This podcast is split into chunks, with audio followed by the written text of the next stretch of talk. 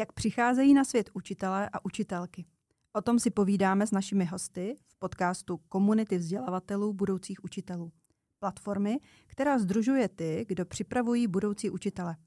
A to napříč Českou republikou i institucemi. V minulých dílech našeho podcastu jsme zhovořili s provázejícími učiteli a s oborovými didaktičkami. V dnešním díle se budeme věnovat vyučujícím takzvaného pedagogicko-psychologického základu.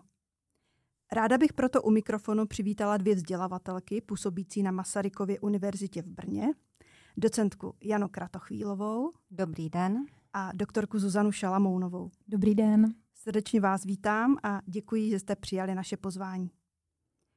Paní docentka Jana Kratochvílová je vedoucí katedry pedagogiky na Pedagogické fakultě Masarykovy univerzity.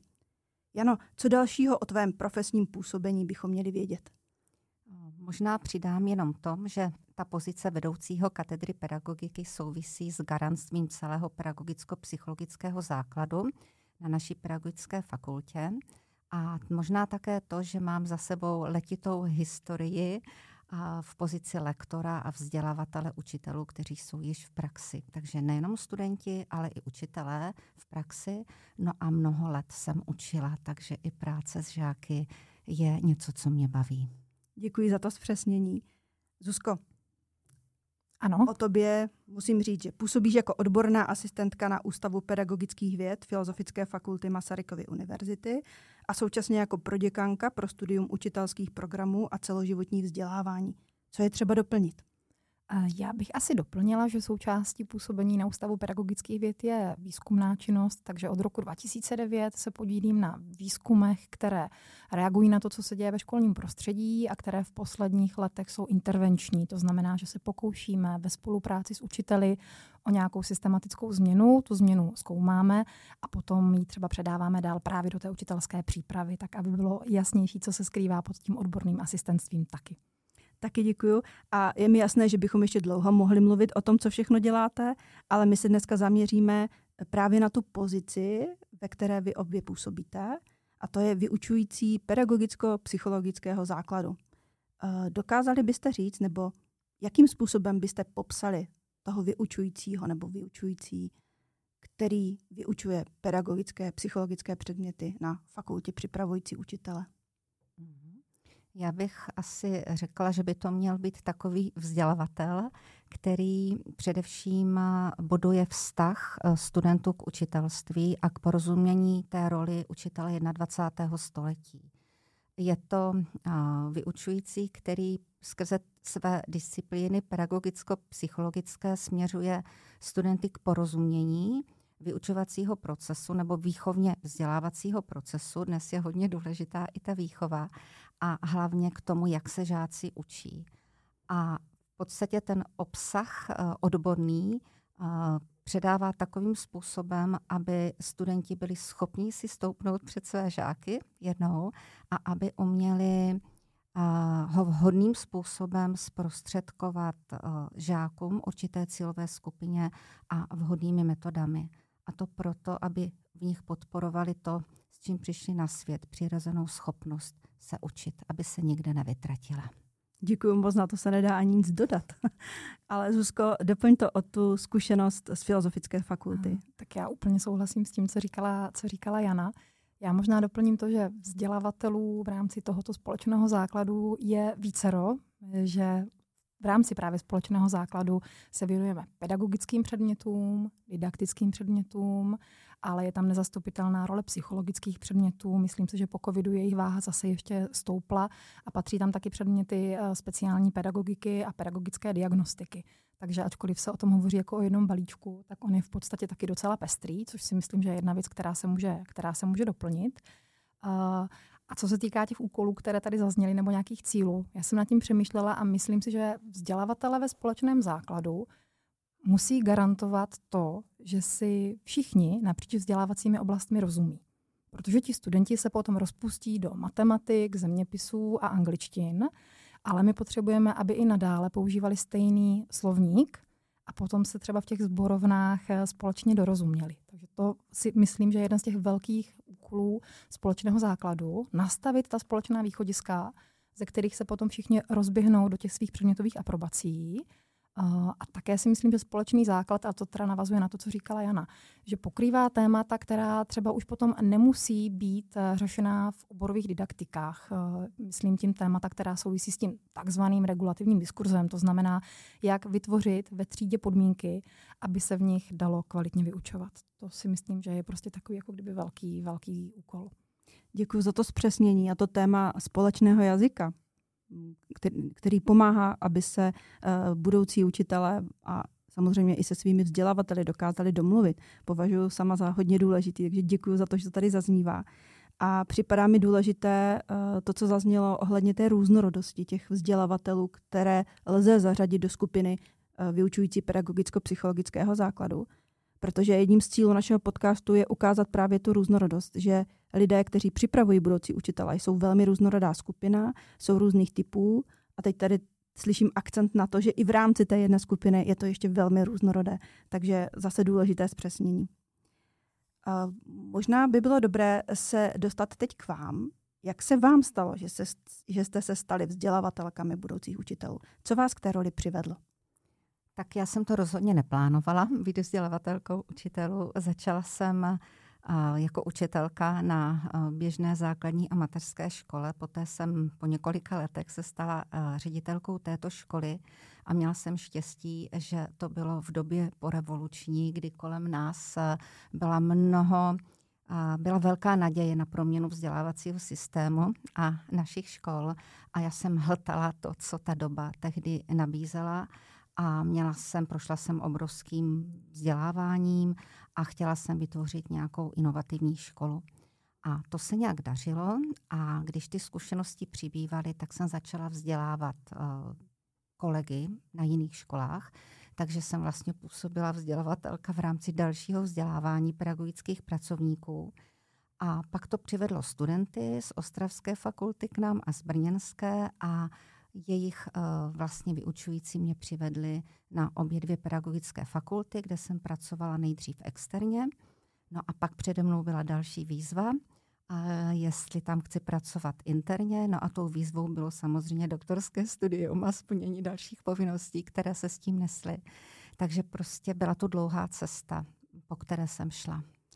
Ale slyším tam tu důležitou informaci, že to byla cesta od praxe ve škole na fakultu. Ano. Mhm, děkuju. Zuzko? Tak já mám tu cestu úplně opačnou, si myslím, že se to dobře doplní a, a myslím si, že ta moje cesta reprezentuje to, co v těch uh, předmětech společného základu často vidíme. Já jsem vystudovala uh, odbornou pedagogiku, uh, studovala jsem v doktorském studiu, začala jsem zkoumat školní prostředí a postupně jsem si dostudovávala taky učitelství českého jazyka a literatury pro střední školy. Takže když se potom znovu hledalo, kdo by doplnil tu skupinu eh, společného základu třeba za naše pracoviště, tak přišla nabídka, jestli bych se toho nechtěla ujmout. A myslím si, že člověk v tom věku je tak nadšený z té příležitosti, že asi třeba jako ani nepovšimne všech těch limitů, které v tu danou chvíli má. Takže jsem řekla, že ano a s tím velkým nadšením jsem do toho, jsem do toho šla. Já si myslím, že to, že často se tím vzdělavatelem stával někdo, kdo byl na tom pracovišti spíš ten méně zkušený, je dáno i tím, že ještě nemá tu svoji vlastní specializaci, nevěnuje se deset let nějakému jednomu tématu uh, a má tím pádem takový ten, řekněme, hlubší, ne úplně hluboký, ale hlubší vhled do všech těch oblastí, které se v tom společném základu řeší. No já tady teď hovořím o nějakém roce 2010. A v tom roce 2010 uh, ještě si myslím, že ten náhled byl mnohdy takový, že vyučující ve společném základu je něco jako cestovní průvodce že on prostě provede tu svoji skupinku tou krajinou, do které přišli, teď jim vysvětlí, co tam jako vidí, že tam vidí učitele a že tam vidí žáky a že tam vidí kurikulum, všechno jim to jako popíše. A to bylo něco, co v té době se chápalo jako dostatečné. A myslím si, že to taky reagovalo na to, že v těch školách to ještě bylo dostatečné. A potom se to začalo velmi rychle měnit, naštěstí, eh, na základních, na středních školách, kde ta změna je. A ta změna doputovala až na ty vysoké školy a proto si třeba myslím, že už dneska ty požadavky jsou jiné a že ten vzdělavatel nemá být právě pouze tady ten jako cestovní průvodce, který ukazuje nějakou jinou kulturu a měl by mít i nějaké jiné další, řekněme, jako prerekvizity, aby tu činnost mohl dělat, jako je uh, intenzivní kontakt s praxí. A já si pořád myslím, že by to měla být i nějaká vazba na výzkumnou činnost. protože si myslím, že ten vzdělavatel by měl být i ten, kdo přináší ty nové informace do toho pole. Mm-hmm. To téma uh, rozdělování uh, práce vzdělavatele mezi tu vědeckou část a tu výukovou, kdy se věnuje studentům, je hodně diskutovaná, jsou na to různé názory. Slyším tady, mělo by to jít ruku, ruku v ruce. Uh, já si myslím, že ano, protože já to za sebe vidím tak, a budu pak ráda, co na to řekne Jana, že pokud bych měla pouze, pouze, a teď to pouze opravdu dávám jako do velkých uvozovek, svoji vlastní hm, učitelskou praxi, tak já budu hovořit o svém příkladu, ale uh, bude mě chybět takový ten náhled, uh, co o tom říkají všichni ostatní. A to je riskantní, protože studenti nemusí následovat můj příklad. Na druhou stranu, pokud nebudu mít ten kontakt s tím prostředím, tak si nebudu jistá, co těm studentům předávám. A proto si myslím, že je jako kdyby důležité tady ty složky spojovat, aby ten vzdělavatel byl někdo, kdo uh, otevírá těm studentům příležitosti, aby oni si uvědomili, jak můžou aplikovat to, co je doporučené v tom poli. Ne, aby jim nabízeli jenom tu jednu cestu, tu svoji, ale aby znal i všechny ostatní, rozuměli jim a teďka těm studentům vlastně dával na výběr. Než předám slovo Janě s tou otázkou, která se týká výzkumu a uči- výuky, tak ještě bych jenom pro posluchače dodala, ty mluvíš o své praxi. Tady je možná ještě dobré zmínit, že působíš také jako učitelka. Působím jako učitelka čtyři hodiny týdně a mě osobně to jako moc pomáhá, protože se cítím taková jako sebevědomější v té přípravě, ale musím strašně odlišovat, kdy mluvím se studenty a říkám, toto víme, toto je empiricky doložené, a toto je moje zkušenost, ale ona vůbec nemusí odrážet to, co bude vyhovovat vám. Takže vlastně ty roviny jako velmi, velmi intenzivně odlišuju. A ještě doplním, že mám kolegyně, které nevyučují, mají zkušenost s tou vysokoškolskou didaktikou a přesto jsou velmi dobře jako kdyby hodnoceny studenty v tom společném základu, právě protože mají intenzivní kontakt s praxí, byť sami učí na jiném stupni. Mhm, dobře, děkuji za to upřesnění. A Jano, jak je to s vědou a výukou? Já se k tomu přidám, protože určitě jsou to činnosti a procesy, které by se měly doplňovat. Z mého pohledu, jestli vyučující má být kvalitní vyučující, tak samozřejmě jedna věc je reflexe, ale druhá věc je zkoumání toho, co se v té třídě děje, proč se to děje, co za těmi jevy dalšími je a to chce hlubší vhled. To už prostě eh, chce nějaké eh, soustředění a větší pozornost věnovat právě těm procesům, které tam jsou. Chce to také se podívat na znalost eh, někam jinam, co nám říkají výzkumy někde jinde. Chce to komparovat, porovnávat. A to si myslím, že je nezbytně nutné.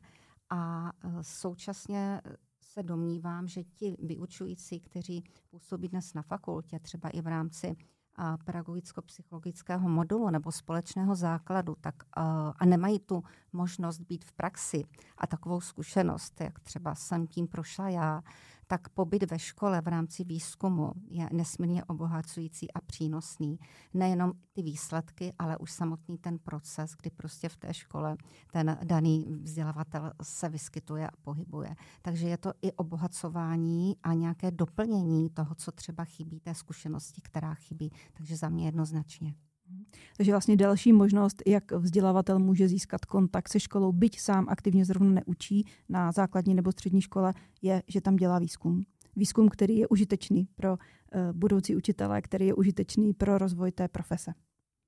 Asi je dobré, když je to ten, tak jak říkáš, uh, aplikační výzkum, který je potom nějak uplatnitelný, protože uh, pro porozumění věci je potřeba i základní výzkum, ale pro učitele je potřeba aplikační výzkum, to znamená ten, který je nějak přenositelný. Takže pokud se to podaří skombinovat, tak je to ideální.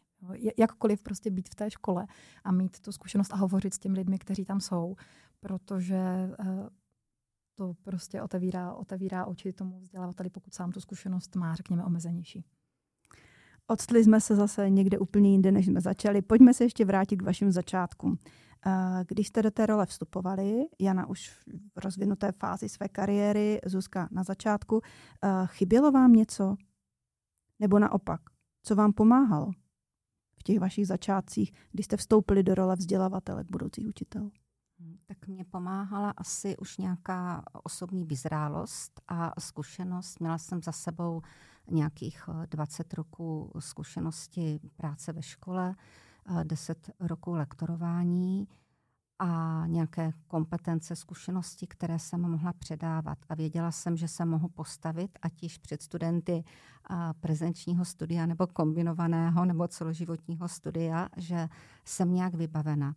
Co mi chybělo, bylo porozumět více té kultuře pracovního prostředí, které je odlišné od škol a vztahům, které jsou prostě na fakultách, na univerzitách a e, chyběla mi tam zpočátku spolupráce. A já jsem na ní byla zvyklá. Bylo to něco, bez čeho prostě jsem si nedovedla představit existovat ve školním prostředí a takže jsem tu spolupráci prostě potřebovala, vyhledávala a naštěstí jsem byla na pracovišti, kde se jí dařilo rozvíjet a daří se tomu dodnes. A samozřejmě pak je to to další vzdělávání, které jsem musela proběh, nebo projít, které jsem musela absolvovat. Jana zmínila, co jí pomáhalo i co jí chybělo. Zuzko, jak to bylo u tebe?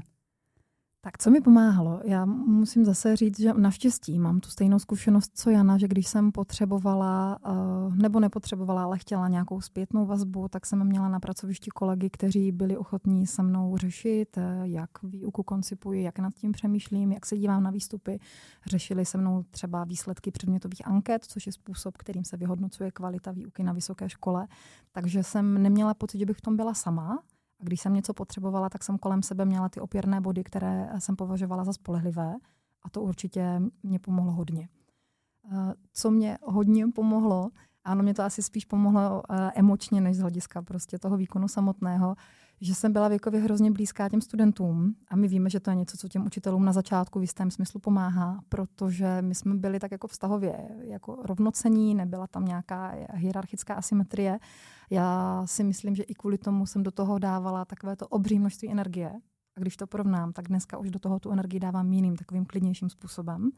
Uh, takže to si myslím, že mě tehdy taky jako pomohlo, že v tom byl velký adrenalin, velké nadšení a já jsem se na to hrozně těšila. Takže i když tam byl nějaký jako moment, že jsem si říkala, že něco uh, by potřebovalo, aby bylo jako jinak, tak uh, jsem to prostě si myslím kompenzovala i tím osobním přístupem k těm lidem a tak dále.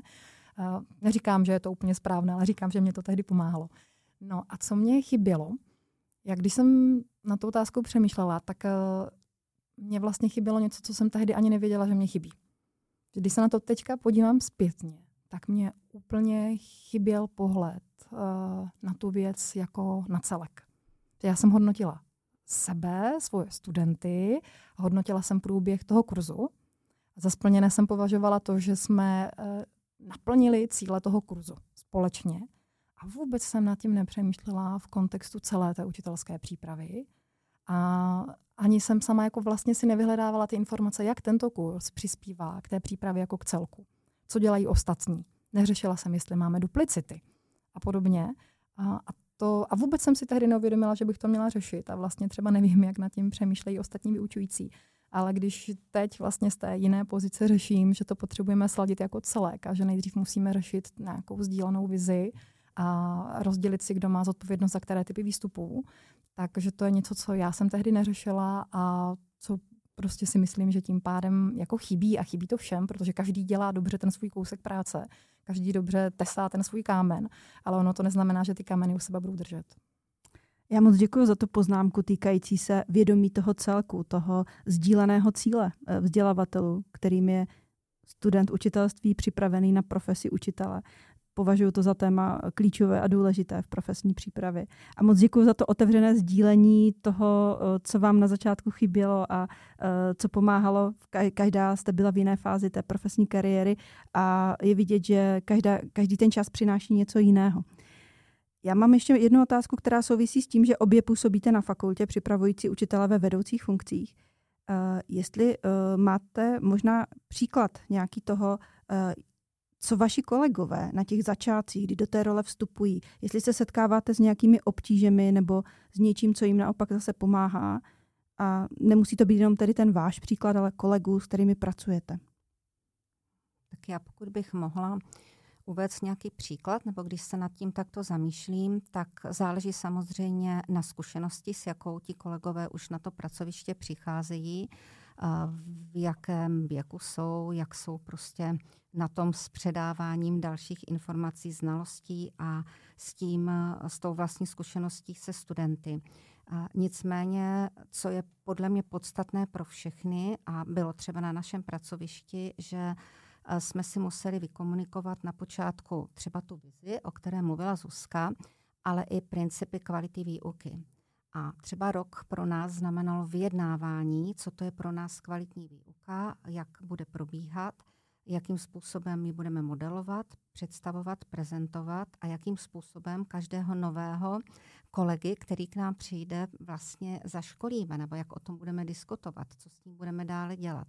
Takže je to proces eh, vždycky a vracení se a evaluace té kvality výuky, abychom věděli, o co nám vlastně jde a na tom jednom pracovišti a aby se ta práce promítala do různých předmětů. To, co řekla Zuzka, aby to nezůstaly ty kameny samotné, ale aby se provazovaly. Takže tady si myslím, že to je velká podpora a porozumění tomu, o co nám v tom vzdělávání jde. A potom bych eh, řekla, že nějaké postupné třeba uvádění. Takže když k nám přijde uh, nový kolega nebo i třeba doktoranti, kteří začínají učit, tak vždycky začínáme v tandemu. A je to postupné uvádění do té praxe a osamostatňování se. Je to hodně, o čem by byla řeč, ale tohle považuji za, za podstatné a důležité. Mm, děkuji za tu zkušenost kolegy, začátečníky v roli vzdělavatelů. Zuzko, u vás nebo v na vašem pracovišti? U nás na našem pracovišti my jsme teď trošičku doplňovali ten náš tým vzdělavatelů eh, těch pedagogických a didaktických předmětů.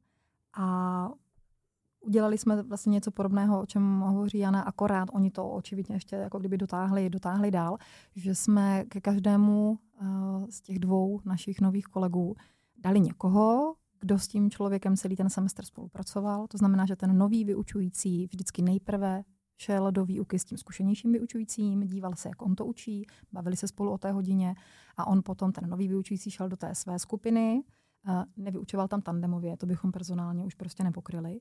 A, a zase tu vyučovací hodinu nebo tu, ten seminář reflektoval s tím zkušenějším vyučujícím.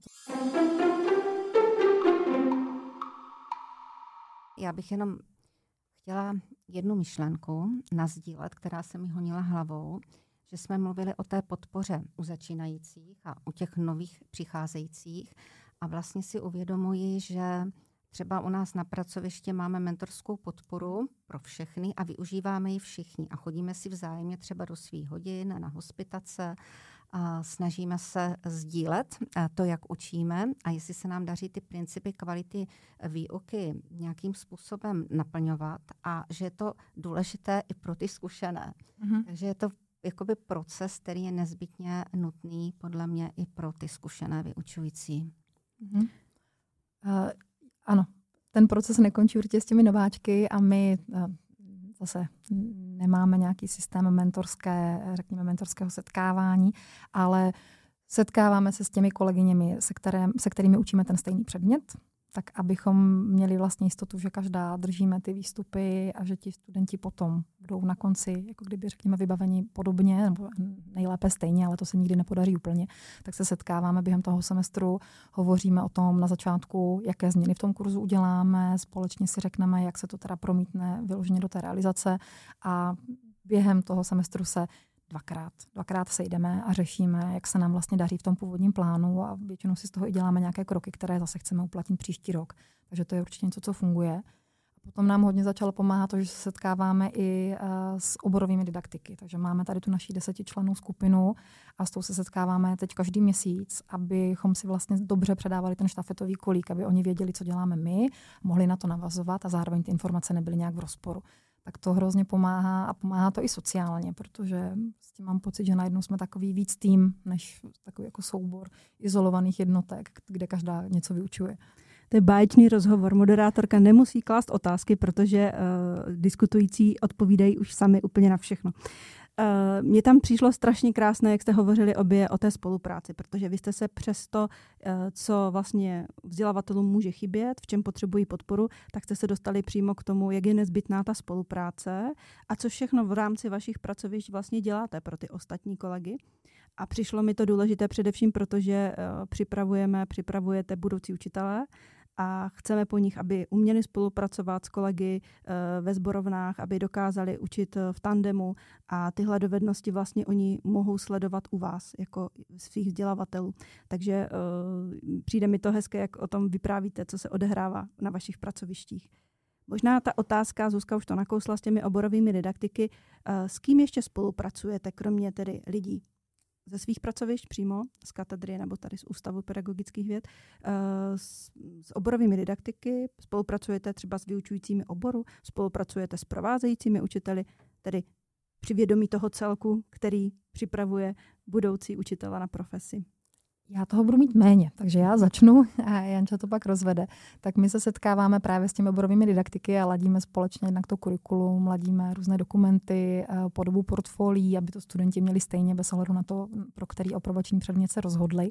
Takže spolu se setkáváme a to pro mě je nesmírně obohacující, protože zase mě to nutí znovu přemýšlet o tom společném základu. Oni prostě přichází s nějakými požadavky a jsme to my, kdo by na to měl nějak reagovat. Takže si myslím, že to je tak jako oboustranně přínosné. Doufám, že kolegové by to viděli podobně. Sešli jsme se teď několikrát eh, s vyučující psychologie, protože tam u nás dochází ke, ke změně.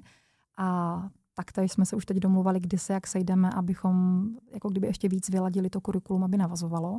Takže tam jako zatím to vypadá velmi, velmi dobře a já sama si říkám, že bych potřebovala klidně do té psychologie znovu chodit, protože tam postupují, jak přichází změny stejně jako jinde. Takže jako na to se těším, za to budu moc ráda. A potom se setkáváme s našimi garanty praxí. My u nás za společný základ se nesetkáváme až tak přímo s těmi provázejícími učiteli. A to je něco, co je na bedrech oborových didaktiků, ale setkáváme se s těmi osobami, který, kterým říkáme garanti praxí. A to znamená, že na každé z našich spolupracujících škol máme vybraného jednoho učitele, většinou je to učitel a většinou i provází. A to je taková naše jako spojka do té školy, že my vlastně komunikujeme s ním, bavíme se s ním, co oni by třeba od nás dál potřebovali, uh, s čím se potýkali ve vztahu k vedení praxí v daném semestru. A, a on nám vlastně jako kdyby sděluje to, s čím přišli jeho provázející učitelé nebo jejich provázející učitelé a my zase třeba říkáme, co řešíme my a co bychom potřebovali jako pomoc od nich. Takže bych řekla, že ty mosty hledáme. A myslím si, že nás teďka čeká úplně nový level spolupráce v kontextu nového systému praxí, na který já se těším a jsem zvědavá, jak to dopadne. Děkuji. Jak to vypadá na pedagogické fakultě? Je to hodně podobné, akorát je to všechno ve větším rozsahu a, a ve větším množství, protože těch studentů, které umístíme na praxi, jsou prostě stovky. Pro nás to znamenalo někdy v roce 2017 začít cíleně budovat něco, čemu říkáme společenství praxe, a které spočívá v široké komunitě těch praktiků a nás akademiků a zejména didaktiků, kteří chtějí to prostředí pro nějakou kvalitní praxi měnit a kteří chtějí přispět uh, studentům k tomu, aby byli lepšími učiteli jednou. A znamená to mít nejenom ty garanty, ale i kvalitní provázející učitele. Znamená to se s nimi setkávat, setkávat se s řediteli, spoustu věcí s nimi komunikovat, včetně té reformy, která nás čeká, nebo celého toho, celé té změny systému provázejících učitelů. A to je jedna rovina, ale ta druhá a ta souvisí s tou mou pozicí té garantky PETPSI modulu, pro mě to představuje spolupráci se všemi pracovišti na pedagogické fakultě. A to v různých směrech. A týká se to nejenom mě, ale i kolegů. Takže například eh, komunikace nad eh, nějakou společnou státní závěrečnou zkouškou, která má integrovanou podobu, znamená mnoho, mnoho hodin komunikace, vyjednávání, hledávání spolupráce oboru didaktika a pedagogicko-psychologického modulu nebo účast eh, všech kolegů v programových radách, když se setkáváme a vlastně znamená, že zástupce PETPSI modulu je také součástí té programové rady. Takže postupně je to nějaké otevírání těch dveří, vzájemné diskutování k tomu, abychom hledali eh, to přiblížení se těch tří složek, o kterých často mluvíme. A já se domnívám, že bychom je už ty tři šuplíky samostatné obor, didaktika a petpsy měli trošku uzavřít a měli bychom uh, to dát do jednoho velkého šuplíku a přemýšlet, jak s tím pracovat v rámci toho jednoho prostoru. a protože to je podle mě v dnešní době nevyhnutelné. Děkuji za tady ten pohled na věc a protože všechno, co popisujete, evidentně míří k tomu, aby se ta připravenost studentů učitelství na profesi zlepšovala. Aby ti lidé, kteří je připravují, aby spolu komunikovali, aby o sobě věděli, aby nedocházelo k překryvům toho, co dělají, ale naopak k synergii těch věcí, které vlastně eh, studenti na fakultě získávají. A ne na fakultě, ale samozřejmě i na praxi. A já mám takovou otázku, možná jednoduchou. Co vám osobně ta spolupráce přináší? Pro vás, jako Zuzanu a Janu. Ta spolupráce s kým, Blani? S různými uh, jinými kolegy nebo i těmi provázejícími učiteli ze škol, s těmi dalšími vzdělavateli, kteří se podílejí na přípravě učitelů. Přináší to i vám osobně něco? Nebo to konáte jenom pro dobro celku? Tak eh, určitě to přináší hodně. Jedna věc je tam pořád se, když vezmu spolupráci s tím prostředím ze škol, tak je to nějaký stálý kontakt se školami a sledování toho, co se ve školách děje a třeba v mé osobě já to mám nastaveno tak, že z 50% bych ráda učila žáky a z 50% ráda dospělé. Takže u mě je to takový ten přeliv z toho být někde ve škole v prostředí, které mě nějak nabíjí, ale už tam neučím a propojovat to s tím, co se odehrává u nás na, na pedagogické fakultě.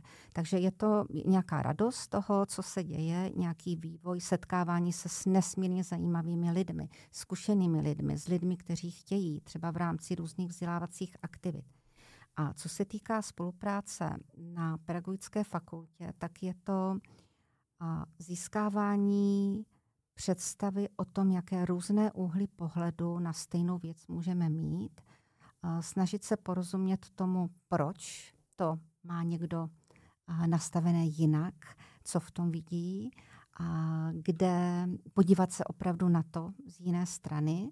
A to si myslím, že přibližuje porozumění a vytváří to nějaký základ pro tu diskuzi, a která probíhá někde více, někde méně, ale která je nezbytná a podle mě bude muset probíhat ještě více. Děkuji, Jana. Zuzko? Já asi nebudu mít takovou akademickou odpověď, bez ohledu na to, že tady nad tím celou dobu dumám. A mně přijde vzdělávání učitelů jako strašně krásná práce. Já si vlastně nedovedu představit, že bych mohla dělat něco lepšího a ta práce mě pořád baví, protože je jiná, s každou skupinou studentů je jiná a protože eh, se proměňuje. Takže vůbec nemám pocit, že bych ustrnula v nějakém jako mentálním schématu nebo pracovním schématu. A proto mě vlastně baví i všechny ty jednotlivé činnosti, které, které přináší. Uh, ta komunikace se školami i s těmi didaktiky je takové velké nastavení zrcadla. A tím pádem člověk jako kdyby získává zpětnou vazbu, která nemusí být vždycky úplně přítomná, ale je potřeba. A já, když jsem tak jako si říkala, co mi to přináší, kdybych to nedělala, tak prostě vím, že to dělám špatně. Takže to ani nedělám kvůli tomu, že mi to něco navíc přináší, ale že si vlastně nedovedu představit, že by se to dělalo bez toho. Hezky řečeno. Děkuju. Na závěr našeho rozhovoru mi dovolte poslední otázku. Je něco, co byste chtěli našim posluchačům, ať už jsou to vzdělavatele budoucích učitelů či studenti učitelství, něco vzkázat nebo doporučit? Já bych měla jedno přání a je to, aby všichni učitelé, učitelky, všichni budoucí učitelé, učitelky kvalitou toho, co dělají a pomáhali vytvářet respekt k učitelské profesi a pomáhali vytvářet to povědomí, že je to hodnotná profese. No to souvisí s tím, co řekla Zuzka před chvílí, protože je to nádherná profese a nemůže ji dělat každý a zaslouží si ocenění, uznání a prestiž. A můžeme toho dosáhnout jenom tím, jak se budeme chovat, jak budeme jednat a jaké výsledky za námi budou. Takže to je jedno mé velké přání. Děkuji za to poselství, ano. Zuzko. Já bych asi jako na závěr řekla, že si myslím, že je důležité, aby všechny ty strany těch vzdělavatelů, to znamená vzdělavatele na fakultách, ať už oborový nebo toho společného základu, potom ti vzdělavatelé ve školách, to znamená provázející učitelé a konec konců třetí stranu toho trojuhelníku tvoří ti studenti, aby se respektovali a nemysleli se, že ta druhá strana nemá co nabídnout. Protože si myslím, že není to tak dlouho, kdy mezi těmi jednotlivými stranami byla mezera a ty strany spolu komunikovaly méně. A já jsem se někdy setkávala s tím, že ze škol studenti přišli s tím, že na vysoké škole jim nemají co říct a kolegové na vysokých školách zase říkali, že v těch školách je učí samý hrozný věci. A to není dobře. Ona každá ta strana je tam důležitá. A pokud vlastně ty strany nebudou na sebe reagovat a nebudou se respektovat, tak eh, to potom i ty studenty staví do pozice, kdy neví, co si vybrat. Takže já si myslím, že to jde. Myslím si, že školy uh, dokážou studentům poskytnout něco, bez čeho se nedá jít do praxe. Myslím si, že vysoké školy dokážou studenty vybavit způsobem, aby do té praxe šli jako připravení takové míře, aby se nebáli stoupnout si před ty děti a tak nějak tam prostě s nimi společně spokojeně žít. Uh, a myslím si, že je dobré, aby to obě ty strany tímhle způsobem vnímaly. Takže tam slyším vzájemný respekt mm-hmm. mezi různými vzdělavateli, kteří se podílejí na přípravě učitelů. Vzájemný respekt, protože se potřebujeme. Děkuji moc za to poselství závěrečné.